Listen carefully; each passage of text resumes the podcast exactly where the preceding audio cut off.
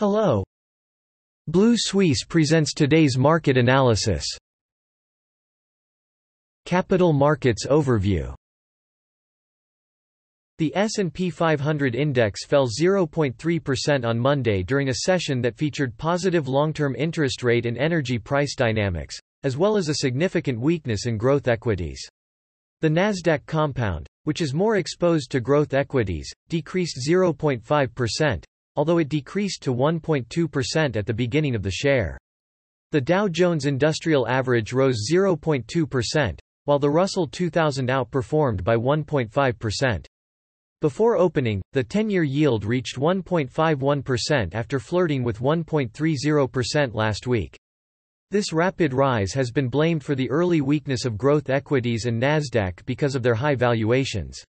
The 10-year return quickly stabilized and stabilized at 1.48%, two basis points above Friday's settlement. Growth stocks came off their lows as yields leveled off, and some buyers stepped into the market as the S&P 500 found support at its 50-day moving average, 4,442, which it managed to close above. However, the S&P 500 information technology sector decreased by another 1.0%. Healthcare, minus 1.4%, real estate, minus 1.7%, and utilities, minus 1.2%, underperformed by more than 1.0%. On the upside, the cyclical energy, plus 3.4%, financials, plus 1.31%, materials, plus 0.8%, consumer discretionary, plus 0.4%, and industrials, plus 0.1, sectors were the only sectors that closed higher. Bank stocks benefited from the higher interest rate environment while energy stocks rallied with the upwards momentum in WTI crude futures, $75.39 per BBL, plus 1.39, plus 1.9%, and natural gas futures, $5.71 per MMBTU, plus 0.51, plus 9.8%. The S&P Bank ETF SPDR, KBE 53.65, 1.81, 3.5%, went up by 3.5%. European equities were generally under pressure in trading on Monday. The Pan-European index fell. The underdog was technology stocks, which reacted to the rise in U.S. yields. The yield on 10-year Treasury bonds exceeded 1.5% for the first time since June. Investors discussed the statement of the Monetary Policy Committee of the People's Bank of China, according to which the regulator promises to ensure a stable real estate market since, on the eve of the debt problems, Evergrande rocked the world markets. The regulator promised to reduce real interest rates on loans, but investors were alarmed by the assessment of the current state of the Chinese economy. The Central Bank of the Celestial Empire noted that the economic recovery in the country is still not stable and remains unbalanced.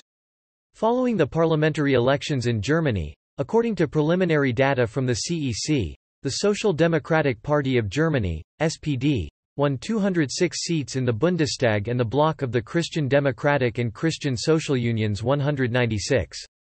The DAX index reacted to this with growth, although it lost most of its achievements by the evening. The government, led by the Social Democrats, is seen as a positive factor for the stock market, as government spending is expected to increase. STOXX Europe 600 to 462.53 points, minus 0.16%, from the beginning years plus 15.9%, DAX 15579.61 p, plus 0.31%, from the beginning years plus 11.6%, FTSE 100 to 7050.24 p, minus 0.02%, from the beginning years plus 9.1. Japanese stocks closed down slightly on Monday, giving up earlier gains driven by cyclical stocks, as investors took profits after the stock market rose sharply this month. It was also common before the change of political leadership.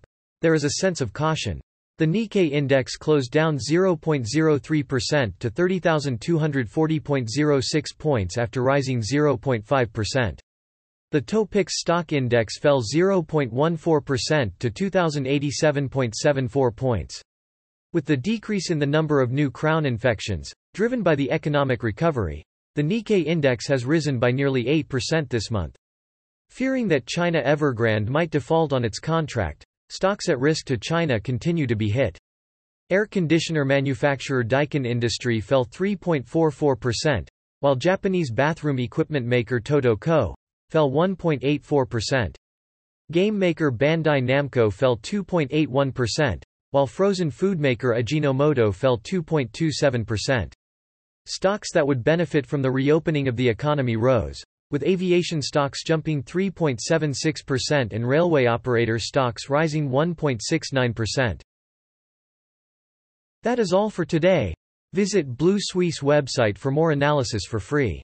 See you tomorrow.